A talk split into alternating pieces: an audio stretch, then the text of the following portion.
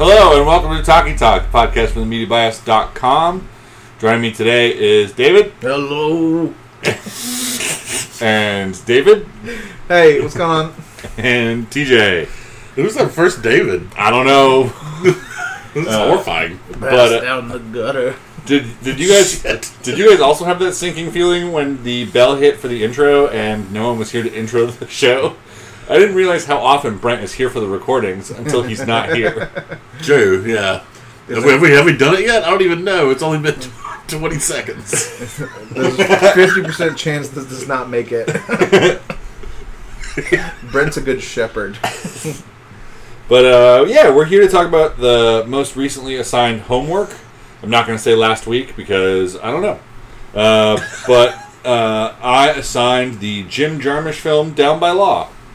It was available on the Criterion Collection site. I keep giving love to that. I think my last two picks were Criterion Channel. Yeah, it's a that, cool service. The app is improving greatly. Yep. Very quickly. I've like, noticed a remarkable difference between watching Last Emperor and watching this. Yeah. Kudos to them for doing that. Yeah. Um, yeah, whoever they've got on their tech upside is really kind of busting hump for this. Mm-hmm. But, yeah, so we're going to talk about Down by Law, and... Uh, You know, I think last time I talked about this, I said that I wanted to talk about Jim Jarmusch films, and then like, oh, I think I said I wanted to talk about Gus Van Sant films. You did. Yep. uh, but uh, scrapping that, I want to talk about uh, musicians who came who turned into actors. Uh, it's to- Tom Waits has uh, had on numerous occasions in interviews in like the seventies and eighties mentioned to uh, interviewers that that he was quote unquote done with music and just wanted to be an actor. Mm-hmm. Uh, and has you know since you know been in a bunch of movies, so I kind of want to talk about that. Some of the, some of the goods, some of the bads, some of the weirds, uh, but never the good, the bad, and the weird. um, but yeah, so to continue talking, uh, I will. Isn't that the best segue? Just say to continue talking. So before I was talking, and now I will be talking. It's like per day, more talking. uh. So yeah, so Down by Law. It was a film, came out in nineteen eighty-six, directed by Jim Jarmusch, uh, starring basically only three people. Uh, Tom Waits, John Lurie, and Roberto Benigni. Uh, and it's, you know, it's a story about, you know, New Orleans lowlifes. And the movie opens with kind of showing their, the part of their life in New Orleans before they get arrested. They show Tom Waits, uh... going through a bad breakup. They show John Lurie. Sorry, I'll use their names. They show Zach, Tom Waits, mm-hmm. uh, going through a bad breakup. There's a fairy in the room, and we're trying to swat it away. Going through a a bad breakup and getting all this shit thrown out on the street. Uh, they sh- they show Jack, played by John Lurie, um, who's kind of like a pimp. Yeah, or, I think you would. He's a, not a successful one, but a pimp. Yeah.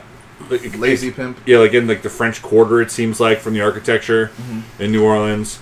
And then uh, we see a little bit of Roberto Benigni's character, Roberto, or Bob as everyone calls him, uh, but just having like a passing interaction with uh, with Zach. Basically just says, like, it's a sad and beautiful world. Yeah. And I was like, all right, buddy. Yeah. That's New Orleans for you.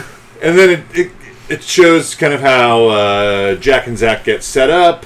They get arrested, uh, and like the longest scene is uh, D J Zach riding in his car, doing kind of like a fake, uh, like late night weather report and news segment, and then gets mm-hmm. pulled over by the cops because the car's stolen. He was just paid a thousand bucks to drive from point A to point B, mm-hmm. and then the movie really starts. I think, um, and it is uh, Jack and Zach in prison in the Orleans Prison Parish. Parish. Orleans Parish Prison. Mm-hmm. So, the O P P. Yeah, you know me. Um, and, uh, yeah, it's just kind of about the bonds between these prisoners. You know? Yeah, it's interesting they don't focus, so it leads to a prison escape. Yeah. And that's pretty much the movie. We've said it now. Yeah. Mm-hmm. They get away as far as we know. Yeah. Um, it's interesting they don't focus on the escape, though, at all. Yeah. That's like a very, like, tropey prison escape thing. It's like, how did they do it? Yeah. Mm-hmm. And this is just them hanging out, kind of. Yeah. The movie's not that interested in the process as much as it is in the characters and the world. And fair. If you yeah. want to shortcut that, it doesn't add much if that's not the kind of movie you're going to tell. Yeah, right. Absolutely. Um, yeah, I kind of like it as, like, you know, you've got a movie about a prison break, and this is not, you know, talking shit about Shawshank Redemption, because lots of movies have taken, and not that it was the first, but it is definitely seen as the best. I think, like, whole cloth, people think that that is the best prison movie. Mm-hmm. Um, but it, it kind of takes that thing that got parroted so often, and instead of the tools being, you know, the rocks and the little hammer and the poster, the tools in this are the people. Mm-hmm. And so it shows it shows them kind of manufacturing their escape and getting the prison break by showing them getting closer. And, you know, Jack and Zach, like, you know, they are rough and tumble and are basically not on speaking terms until Bob shows up. And then Bob shows up, and then they have to, like, kind of get by, you know, the language barrier with him. Mm-hmm. And so that, that to me was the whole, like, quote-unquote planning the escape. Was they couldn't have done it by themselves, and together they're able to. And they could also couldn't have done it initially. They have to, like, kind of hang out with each other, you know, kind of shoot the shit before they're all... Their, their character tools are kind of honed to trust each other to get out. Yeah. Yeah, and they do trust each other some, but you still have that... I guess the the one thing that makes it fun, aside from Bob, which is Roberto Benigni's character, mm-hmm. who makes the whole movie pretty fucking silly. Yeah. Um, you do have that, like, constant bickering and bitching between Jack and Zach. Yeah. Jack saying... They like, don't really trust each other until the last scene, kind of, I feel yeah. like. And even then... They just agree to go different ways. Yeah. And it's like, okay, we don't have to see you ever again, so yeah. it's fine. I like that uh, Jack tells Zach, like, for a person who talks all the time and is pulling teeth to get you to say a goddamn word. Yeah. yeah. He's so is so like shocked that he's a like a D J. Yeah, it's like, how's that even possible? You haven't said a word in days. But yeah, Tom Waits, tiny Tom Waits, by the way, baby Tommy. Oh yeah, this is like cr- this is like crooner Waits, yeah. um, and it's not even baby Tom Waits because the guy's been making music since like the sixties. Right. So there's an even babier version of him. Uh, he, was, he was a baby once. No, he wasn't. I don't believe it. He was born fully formed with a glass full of whiskey and a cigarette in his mouth. He came out of the womb with a goatee. Came out of the womb. Get up off your cross. Fuck. This baby's terrifying. But, uh, yeah, in general, what do you guys think? Uh, better than fine. I don't want to say fine, but it was, it was good. This is, I do want to say for people who know, because this is a director who might be kind of on the cusp of being, like, well-known and not well-known. Mm-hmm. Somebody that, like, cinephiles probably know real well. Yeah. But, like, outside of that, he doesn't make, like, blockbusters. So this is one of his, like, I think it's, like, his top five rated movies on Rotten Tomatoes. So his highest rated is Patterson, which came out a couple years ago. Mm-hmm. Chris reviewed on air here. Yeah, it was really high on it. Yeah. Uh, that's Adam Driver kind of, I feel like we use this term too much, but slice of life kind of movie. Yeah. A mm-hmm. bus driver poet. Um, and he's in the news now because he had a what was set up to be kind of a big film this year, but has kind of not bombed, but not lived up to the hype. Mm-hmm. And that was the Dead Don't Die. Yeah, Won't Die. Dead Don't, don't. Die. And that's the Bill Murray, Adam Driver, Chloe Savini. Yeah, film. But uh, this is definitely up there for him with in his catalog. Yeah, one of the highest rated. Well, he's he's a real like actor's director, and just kind of. He sets the stage and paints the portrait and then lets people kind of do their acting with his weird lines. Because his his, his writing is certainly unique. Um, and, I mean, Coffee and Cigarettes is one of his more famous, one of his highest rated and one of his more famous releases. Because if people our age, is probably the one you would know him for. Yeah. That may be Broken Flowers just because of it kind of riding the coattails of... the other Bill Murray dramas at the time. Yeah. yeah. Close to Lost in Translation. Right. But it's like, it's, you know, Coffee and Cigarettes is just, it's a series of conversations starring, like, completely discrete actors. Starring twenty-five people. Yeah. yeah. Where, like, there's no real overlap between them. And, like, the famous scene is the R Z A and the G Z A at a diner, and Bill Murray walks up and is playing a waiter. Yeah. And they're like, wait, you're Bill Murray. And he's like, oh, you got me. Like, So he's he's a real actor's director in that he just like, you know, it may be weird, the writing may be weird, but that's what it's for. It's for the exhibition of that. Exactly. And then a whole vignette on what Jack and Meg, they're the time machine duo, right? In Coffee and mm. Cigarettes? Yeah. Jack thinks he's invented a time machine, or mm. claims it's possible. I need to watch that movie again. It was one of those movies you watch, if you're our age, you watched it when you were twenty because it was like cool. Yeah. Mm. Black yeah, and white. That's exactly how David described it to me. Is he was like, this is like, this Down by Law is like that level of pretentious that like I would want to watch when I was like a freshman in college. Yeah. Yeah. Absolutely. Um, David, what do you think? Um, I think this is definitely a great example for the indie movie endurance check. It's like, you know pretty instantly if you're going to vibe with this movie or not. And if you're not, if it's like daytime, if you're watching it like, I don't know, while you're doing something else, you know, you could fall off. But Jim Jarmusch, like, is on the top of the list, I think, of vibe directors. Yeah. If you're in that vibe, you're in for it. I was in for the vibe. I remember I, I had sampled uh, Stranger Than Paradise when I was like, pretty much just when I turned nineteen or twenty, mm-hmm. as, you know, the pretentious film check for myself. It's one of his best as well. Yeah. Um, I, I did like it, though. I I had seen it within the last year in uh, the previous iteration Filmstruck. Okay. And uh, it, it, there's just, it's super unique, his style, not to keep harping on that, but the, the real spare, real spare black and white, and he really striving for verisimilitude, kind of with like characters having real conversations.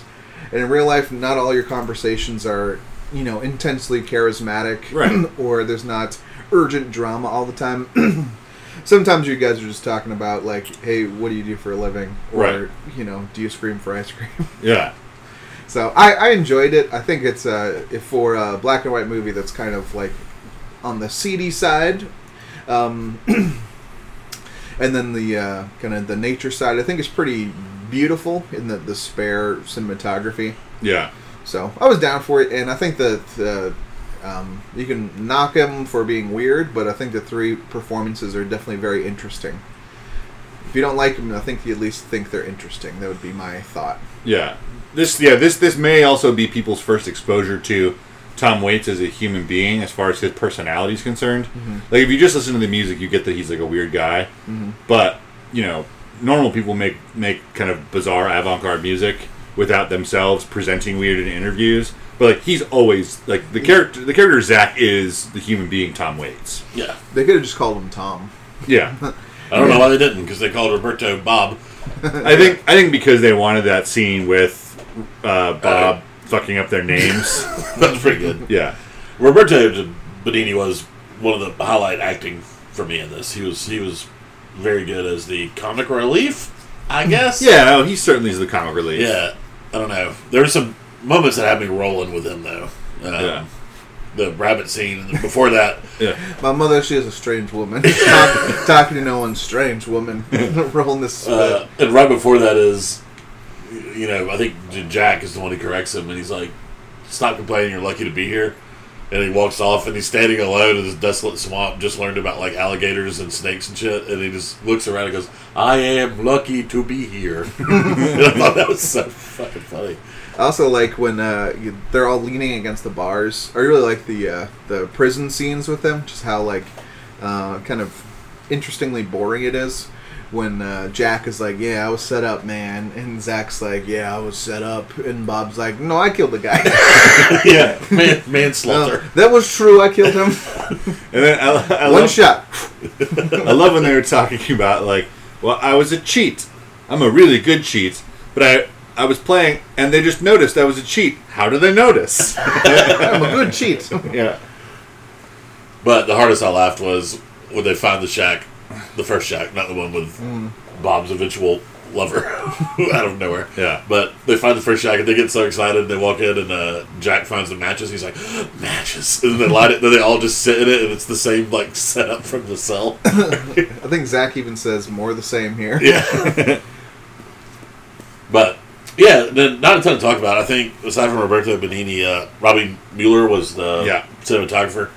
And he passed away almost a year to the day. Yeah, as we're recording this. Mm-hmm. And I'm um, go- going through his body of work, and he's done a lot of, you know, considered great movies. Not well, lot, but I think the big thing to know with him is uh, Jarmusch, Peter Bogdanovich, and Lars von Trier were all kind of like exclusively him mm-hmm. for yeah. cinematography. Uh, also, in digital cinematography, I think David might know more about this than I do, but I think he was kind of one of the pioneers for that. I think I saw that somewhere when I was reading earlier. He did a lot of work with uh, Wim Wenders also, or Wim Wenders. I don't know how to say his name correctly. Yeah, um, more German, more yeah. prolific German. Yeah. I consider him like kind of a, a German Jim Jarmusch. You know, they're kind of same kind of vibe for me. I haven't seen a lot of his movies, but like Paris, Texas reminds me of Jarmusch. That Ven- Wenders does. Yeah. I was I was just about to look to see if Jim Jarmusch is his real name, and it is. Because like, what if Jim Jarmusch named himself Jim Jarmusch after Wim Wenders, and then there's all these alliterative directors who make these like bizarre black and white indie dramas. Mm-hmm. But so music was good, right? It has a couple songs from Tom Waits' Rain Dogs in it, which is a fantastic album. And I think the rest of them were written by John Lurie. Yeah, who played Jack. Yeah, this one, this movie secretly has, and I had no idea beforehand, but two musician turn actors. Yeah, yeah, that's Lurie's kind of thing more than acting. I think he just kind of acts with Jarmusch and then like little bit roles here mm-hmm. and there. Yeah, I didn't, I don't, I didn't really know who. He's got, he's got some Grammys. Yeah, I didn't know who he was, um, but he's got a orchestra, I guess. yeah, yeah, he won a Grammy for composing the soundtrack for Get Shorty. Yeah. Um, The same award that, like, I guess Zach Braff won for Garden State. Mm-hmm. Um, but yeah, I, you know, I, I'm real. I have a fascination with Tom Waits. I don't. I don't think it's possible to say that you love Tom Waits because his music. Nobody, including Tom Waits, loves Tom Waits. Right. Well, everything that he does and everything he produces, and this sounds really up my own ass about it, but it's so arm's length. Like the like the music he makes is un, is intentionally difficult. Mm-hmm. To like, he doesn't make a record that you sit down and listen from like start to finish, side A, side B. Like, there's just hiccups and false starts that are like put there on purpose. Same with his like conversational style. It's like percussion using trash cans, or like he'll have like a broken calliope. Yeah, that he does like. Yeah, I mean, on. I think I've told both y'all, but one of my favorite Tom Waits interviews was with Terry Gross, Fresh Air, N P R, and he was talking about him and his wife had like.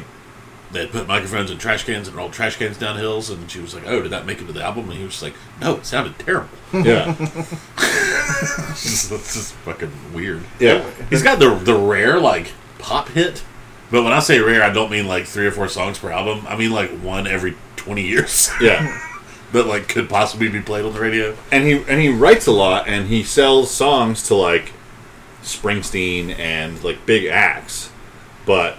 You know, he doesn't see the success because I think that he's like he's a he is a tough listen and has like a barrier up. And I'm not saying a tough listen as in like, oh, you just don't get it. I mean like people who like do get it, that's part of it. Like, yeah, and he's, he's oddly still touring, which is crazy. I mean, we were at uh, Pisgah Brewery recently, the three of us. Brent was there too, but he played there like you know in January of this year. Yeah, and he played on the little stage and not the big stage because. But why was he, like, it's in a town forty minutes outside of a small, big city. Yeah, I've seen him live, and you, this, this goes to the point that everything Tom Waits kind of does is of uh, of a movement.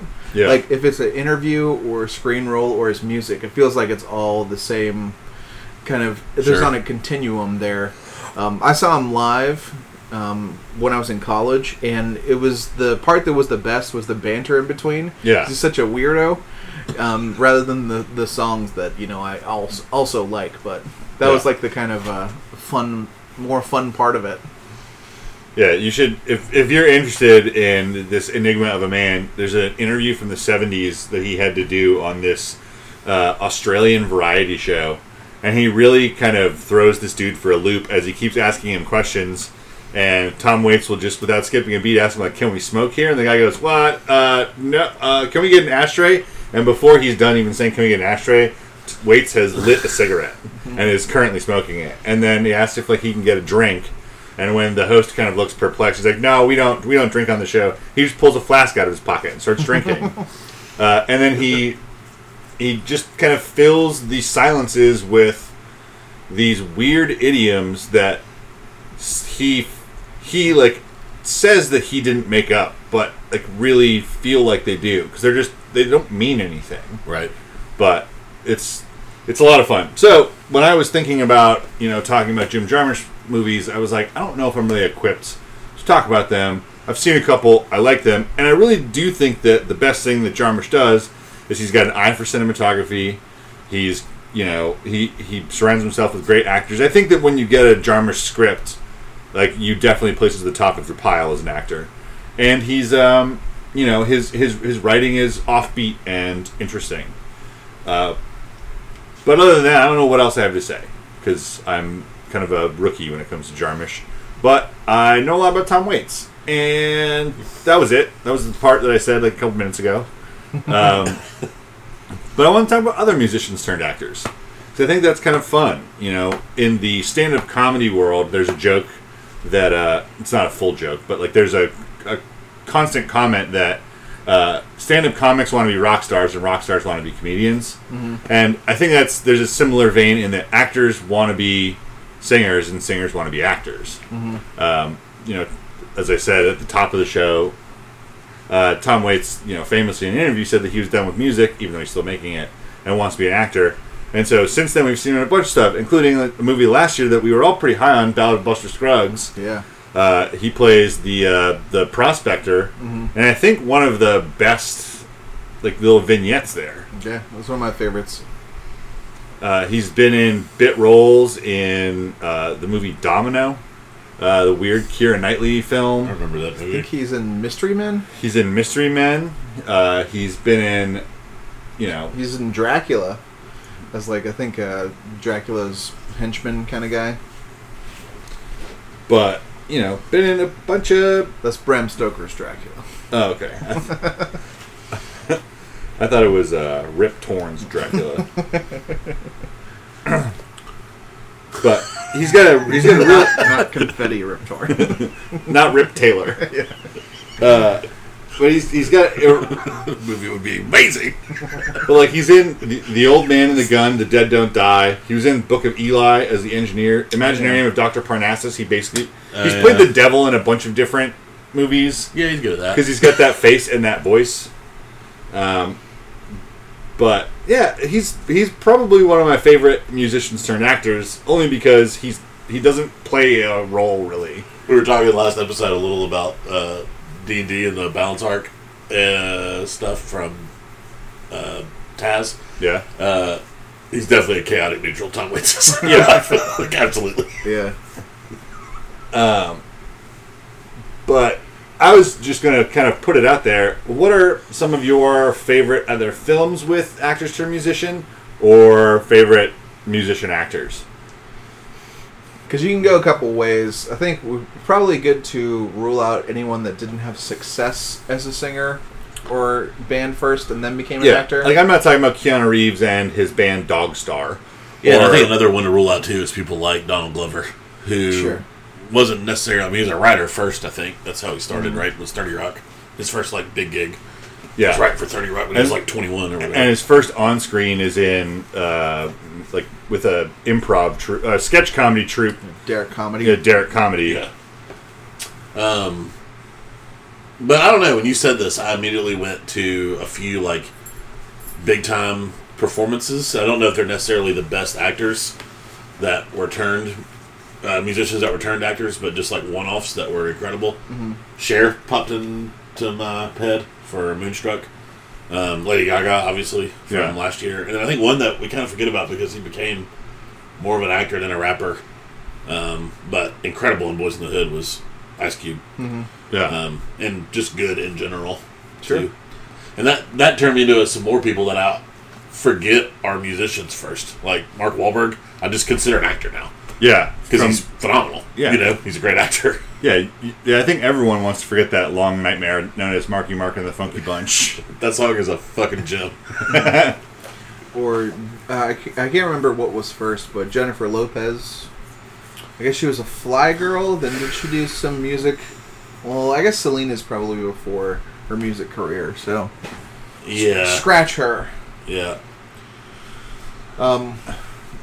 The one I thought of immediately, because it's just one of my favorite movies, and he is a, he's got a bunch of roles, is Justin Timberlake you know, part of his Greatest Living American era. Yes, he's, he's a good actor. Him being him in Social Network is great. Oh yeah, and I think it's a core tenet of one of the reasons why you get a musician turned actor is as a musician you're you're selling your charisma, and it's I think it's easy for a movie to borrow that for a cameo or a small thing to kind of liven up a movie, and I think he.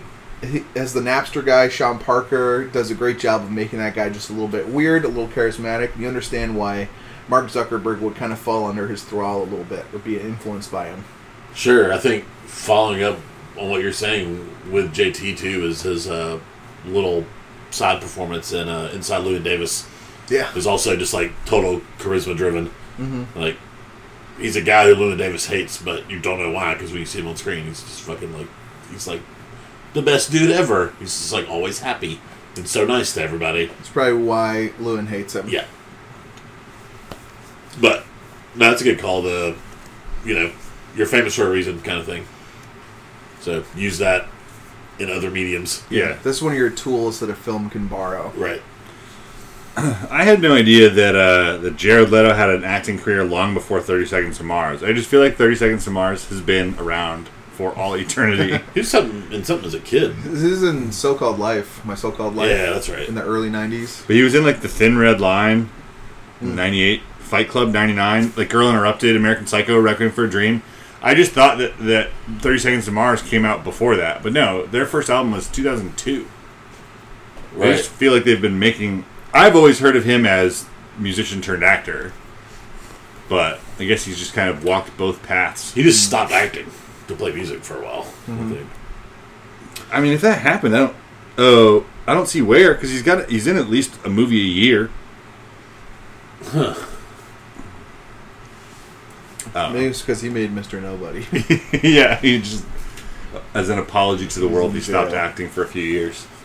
Uh, another one, just to, if we're talking about Oscars because that's what we do here. Um, Got a couple of nominations. Another person I forget was a musician first, but he definitely was, is Will Smith.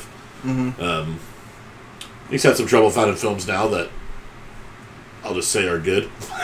Yeah. But he had a stretch there that were really impressive. I mean, he's really good in Ali, and then I think Pursuit of Happiness is fucking fantastic. Yeah. Mm-hmm. I liked the I Am Legend. I, I'm, you know. Yeah, it's good. And one of my favorite films in it is, is the uh, one where he fakes uh, being Sidney Poitier's son.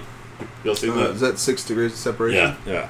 But he's really good in that in a small role. That's his first, I think, like film.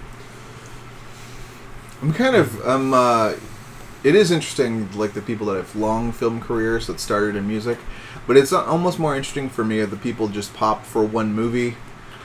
Agree. And then uh, kind of just go back. I guess I'm thinking of like a uh, who's a good exa- Eminem. Um, is great in Eight Mile. Um, because that's basically kind of written about his life. Yeah. Does a pretty people. good frickin' uh, performance there. And yeah. He goes back to it and has just the power of his cameo is one of the best parts of Funny People is his cameo. Yeah. Where he also tells, like, Ray Romano, what the fuck are you looking at? Yeah, I like the one-offs, too, that are so small. The Like, why, why did you want to do this? Right. And one of the ones that pops in my head for that is the Friday Night Lights film version and Tim McGraw. Mm-hmm. He's so good in that. He is. And it's such a small, weird role for him to be like a country superstar. Yeah, he's an alcoholic, and instead of like the, the hat, he's just balding in that. You just show him yeah. balding. And doesn't, you don't vulnerable. know it's Tim McGraw you know, yeah. if you're not a, a yeah, big fan. But if you want to do like a... Uh, like just a... oh, I want to be in a movie just to be in a movie, and I like this movie about football, like, you sign up for that role? Right. Like, abusive father, alcoholic? Like, that's pretty insane. But while we're talking, I know that you guys are on a on a, on a bend about uh, one-offs.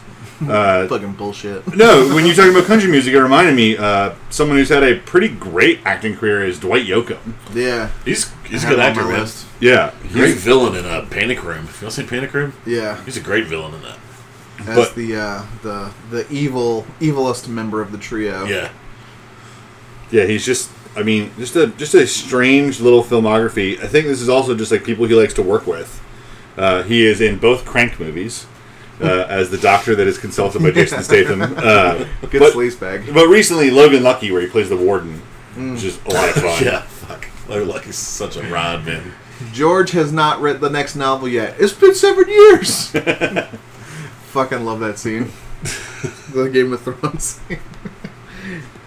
I guess riding that tip of the, like, how did you end up being an actor, musician? I always think of, uh, I remember when Saved came out and being like, mm. Mandy Moore's fucking great in Saved. Yeah. That's so weird.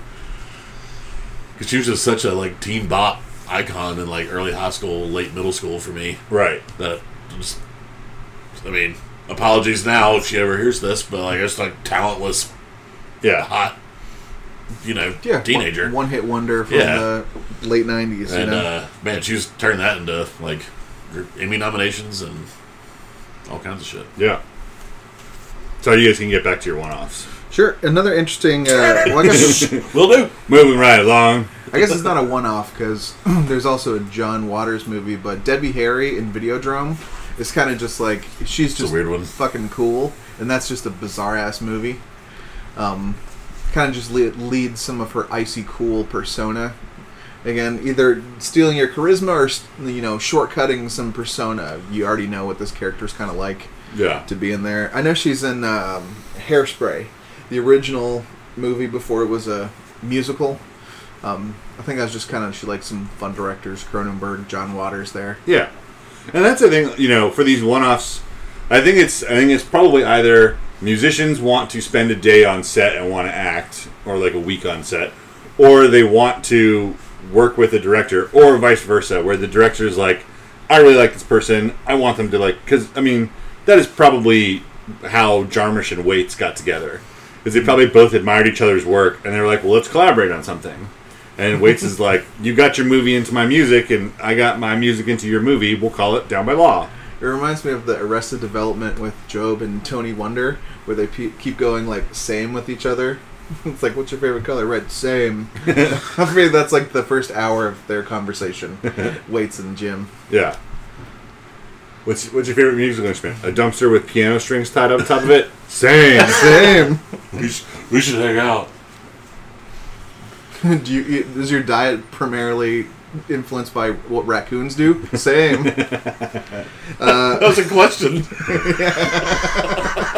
Very specific, but that was deep in the conversation. They were, they were beyond the question and answer format by that point. Yeah, not not a one-off, but another kind of like impressive uh, foray. I know he's done some other stuff, but uh, Meatloaf in Fight Club. We yeah. spoke about uh, Fight Club. He's rock, really effective in that movie. Rocky Horror twenty years before that. Yeah. Yeah. Sorry, I couldn't get out of my head of Jim Jarmusch being like, is your diet primarily based off what raccoons do? And Tom Waits being like, yeah, and then Jim Jarmusch being like, fucking gross, man. Get out of here, fucking psycho. Were you inside my dumpster last night? What I keep thinking about is that video when, of the where they gave the raccoons cotton candy. Because raccoons wash their food before they eat it, so they take the cotton candy, put it in water, and then it dissolves, and they're like... What the fuck? It's so upsetting. I don't like this video. It makes my, my heart hurt. Poor raccoons. Uh, I can't be the stand I claim to be if I don't mention, I think, one of the best musicians turned actors uh, in uh, Chris Bridges, or Ludacris. Uh, Lud- he's in the Fast series, starting with Too Fast, Too Furious, uh, and then reprises his role as Tej. But he's also been in other stuff where he's been really good. Great in the opening scene of Crash. Yeah, I think he's. I think he's one of the the standout performances in Crash. You have to lay them end to end. I think he leads a lot of uh, credibility to uh, Hustle and Flow. Yeah, he's like the famous Memphis rapper in the area that uh, Terrence Howard is trying to, you know, get his mixtape to or try to get his uh, his C D to. Yeah, um, has has a great scene in that movie. But yeah, I, I, I love me some some Ludacris. As a on, on screen, he it's the same thing. Is he always plays a charisma charisma role, mm-hmm. um, which role for charisma. Yeah, which makes sense for we we can't just turn into like like a the the Adventure Zone fan cast. Well, we could. Um, I think David is high on this movie. I've never seen it, but Tunde Otabende, the lead singer of uh, Oh, yeah. T V on the Radio. T V on the Radio is apparently pretty good. Richard's getting married, right? Yeah, he's he's he's pretty great in that as just being like a normal guy. Yeah. Um, I, I do love that movie. So do I. And he is he is really good in it, at playing like the soon-to-be husband. Yeah. We call those grooms. um, yes. Forgot that. Husband-to-be. um, and then one of my favorites recently is uh, after we had all watched Dunkirk, on the podcast, we were like, was that Harry Styles? I think it was. Yeah. It's kind of like a, a, a bland menagerie of English whites in that movie. Right. All the same age, all the same haircut, almost. It could have been like all green screened the same guy, and I probably wouldn't have noticed. Yeah. Bunch of Harry Styles clones, one Dunkirk. Uh, one of my... Uh, favorite strange movies, Be Kind, Rewind. And I think in large part because of Mos Def. I mm. think he is a terrific... Uh, like I just think he plays well to the Michel Gondry style of just mm. like, here's a bunch of weird lines that you're going to deliver, and he just kind of fits in well, even though he's kind of the straight man in that. I mean, he definitely is compared to fucking Black's character. Yeah. yeah. But who at a certain point in the movie gets electricity and magnetism powers. Yes. Yeah. Which is very crucial to the film. Yeah. To the plot of the movie. Yeah. He has my favorite line in that, which is when he's riding down the street trying to look for the V H S copy of Ghostbusters. Yeah. Um, fucking Mia Farrow's weird shit in that movie. I forgot about that movie. But uh, he's he's on the phone and you can't hear the other side of the conversation, but he's like, hey, I need a copy of Ghostbusters. And then he starts running down the street. He's like, oh, you have it? He's like, oh, I need it on V H S. Yeah, that's what they said about Laserdisc. It's really good. Also, he's also fantastic in casting, too, for The Hitchhiker's Guide. Yeah. So, yeah. He's a great, great form prefect. Yeah. yeah. Yeah, he really can deliver zany lines seriously for comic effect really well in that movie. Yeah. Really grounds some crazy situations. I feel like we should mention uh, Barbra Streisand here. Um, all right, no, I've never, I've never seen any of them. I've never seen like The Way We Were or any of that. Yeah, it's kind of es- escaped me, but uh, definitely a big, big influence on right on film there. Similarly, uh, Dolly Parton, uh, big, inf- big influence, especially Nine to Five, right? You know, doing soundtrack for it and kind of starring in it. Another uh, charisma magnet in that movie. I, I feel like she's also kind of like the Jared Leto, where she never. Not like Jared Leto. The, the two are obviously... In, in, it's no, the, no, no, I follow. It's the incomparable Dolly Parton and then Jared Leto. But uh, where Dolly Parton never was a musician and then she was an actress. She like walked both lanes her life. You know, maybe she had like a, like a foray into acting, but like music was never put on hold. And I appreciate that. And that, I like when people make that difficult, the distinction there.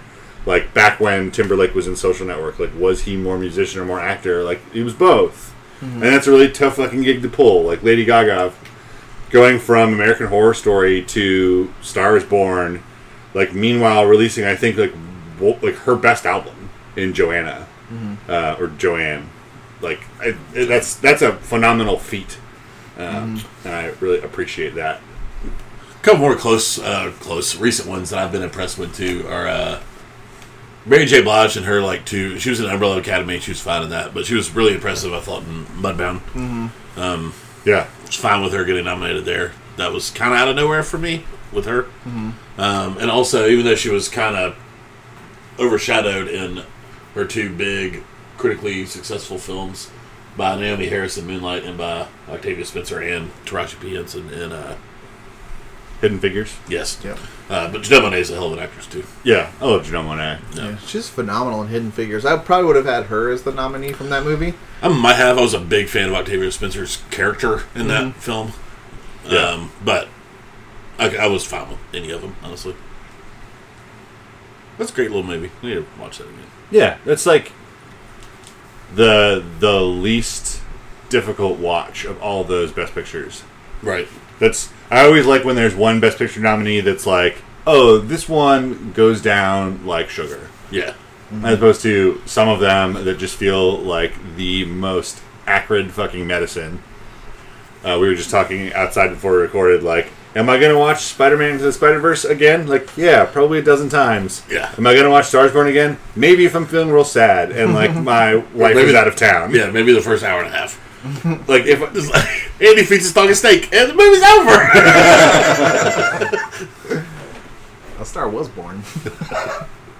um, so, are there any, like, really awful examples that you can think of?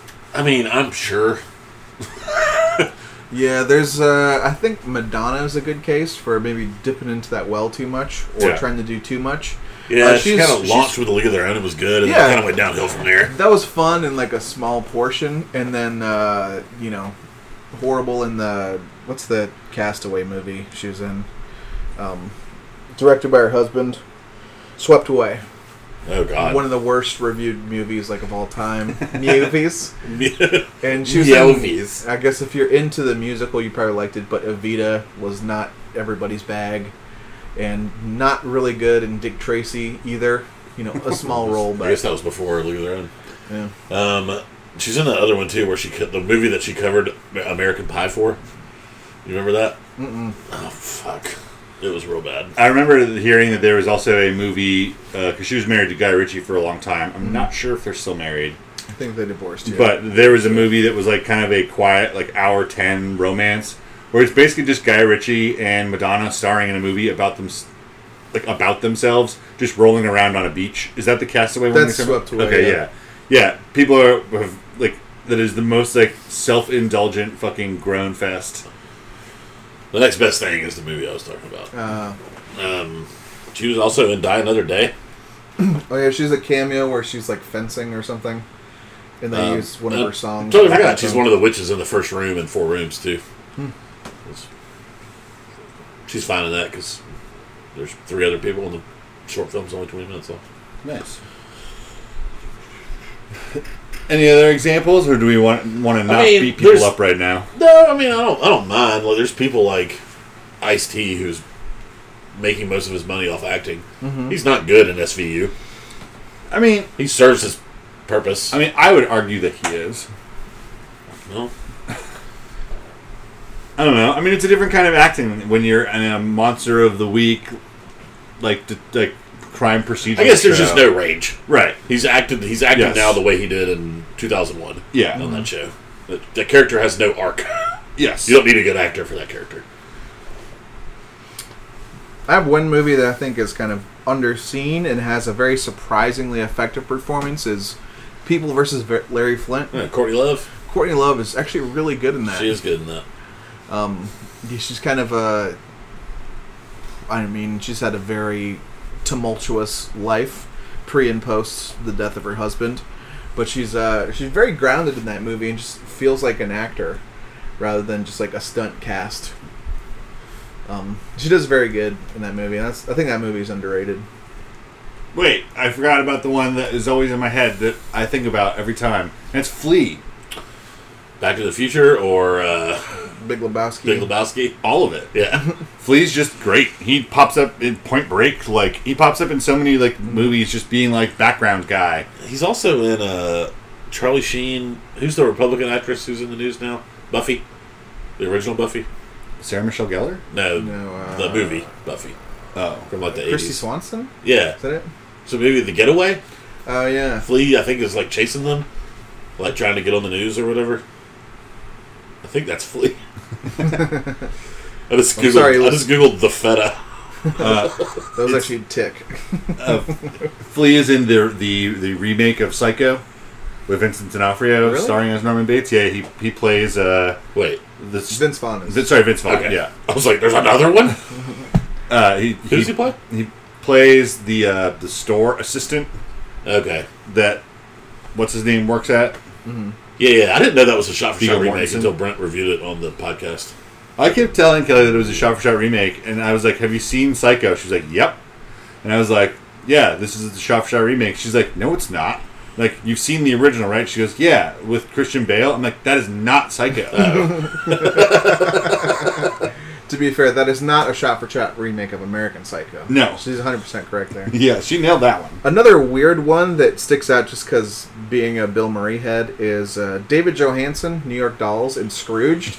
as like the uh, crazy cabbie guy. Gives the Christmas, yeah. Christmas the, present, I think. Yeah, the yeah. scuzzy, bombed out hobo cabbie guy. He's just always uh, uh, jumped out to me as like what an interesting character, and hot, uses hot, hot. yeah he uses that that voice really well. Yeah, he's in the Bill Murray Christmas special too, and he, yeah, yeah, he sings he the Pogue song with what's her name. You know, what's her name? They, uh, in this dumb list that I found on ranker dot com, how could we forget the acting range of one Mariah Carey? She uh, was really good and Precious. Yeah. After that, can't think of anything. Yeah, she was a social worker in Precious, wasn't she? Yeah. She is. She is really good in that. Kind of redeems himself. I saw that that the uh, that one review of Glitter said that Mariah Carey had the acting range of a parakeet. I guess Mariah Carey proved to us in Precious that parakeets can act pretty well. But uh, only other person I kind of have on my, my short list here to talk about is uh, David Bowie. He's got some interesting cameos, like Zoolander. He's really fun, and he's also, you know, Jareth the Goblin King in Labyrinth. Yeah, I would I would count that more if he'd only done cameos as himself. Like, I'm not counting Elton yeah, John, yeah. who's been Elton John in, like, The Kingsman, The Golden Circle. Sure.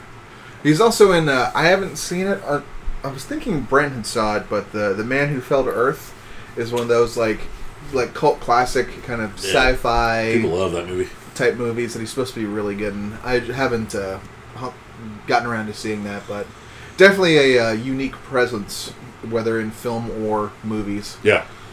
The movie is... With Charlie Sheen and Kristen Stewart is called The Chase, not The Getaway. Okay. And it does star Flea, uh, who's driving a monster truck trying to catch them, uh, and his passenger is Anthony Kiedis. Yep. Nice. Yeah, people have said that Anthony Kiedis is really terrible in it.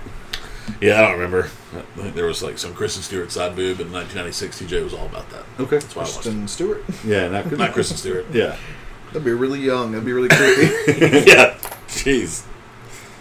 Might actually deserve an edit. Um, there's some classic ones here that I just don't think I don't know that we're the best suited for. I mean, there's Elvis, a bunch of Elvis movies. Yeah, I've seen I've seen him on the list of best musicians turned actors and also worst musicians turned actors. Yeah, and one more successful that I always kind of forget about. Um, well, it's hard to remember Christmas, but is Frank Sinatra, who actually won an Academy Award and had, has been in some serious movies. I never considered him turned anything. He was just like, he does all the stuff. Entertainer. Yeah. Right. The same way like, like, like Sammy Davis Junior Or, right. Yeah, I think Bing Crosby's also... Was I think it's honestly most people stuff. From that era. You know what I mean? You weren't yeah, an like, actor or a musician. You were you were a performer. Like Doris Day. Like, she wasn't a something turned sure, something. Sure, like, what's Gene Kelly? He started, like, singing, dancing, and acting all Judy the Garland time. Falls in that, too. Yeah. That's just kind of that. You're just famous. You know what I mean? Mm-hmm. But... This is all I really had. I just wanted to kind of like... No, that's like, fun. That's something I've always wanted to like...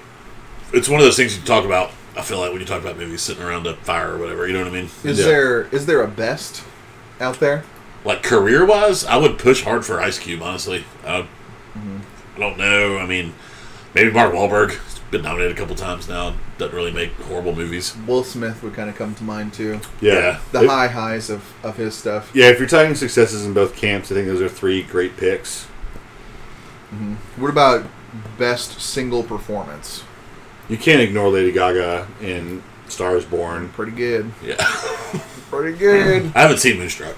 I haven't either. Uh, or maybe I would stand for that. Yeah. yeah. Maybe. I think Brent is, is the sole Moonstruck yeah. watcher. Moonstriker. He's Brent. Everyone knows Breezy the Moonstriker. This is new name on Boy Baby. When this character retires. Damn it, T J. Intelligence buff. But she's she's great in Death Becomes Her. Is she in that? No, no, no it's not her. That's Meryl Streep. In oh, I'm thinking of The Witches of Eastwick. Eastwick yeah. That's what I'm thinking of. That's like in the weird pool of movies that our mom really loves. Yeah, she loves witch movies. Yeah, I watched Mask a lot, but I don't remember mm-hmm. her being anything particularly good in it. Yeah. But I'm fine with the wind down if we want to get to next week's homework. Sure. And I think it comes, uh, I'm going to do it. It comes, I'm going to do it. Yeah. It comes, comma, I'm going to do it, comma, here it is, the words that I'm speaking. It's um, like a BoJack Horseman joke. Yep. So, uh, you know, I'm, I'm doing my uh, rewatch movies of the twenty tens. Yeah. Um, something I haven't seen since it came out, and I think we have some people that aren't big fans of it or haven't seen it. So I'd be curious to see what you guys think. Electrifying. It's a Hulu movie.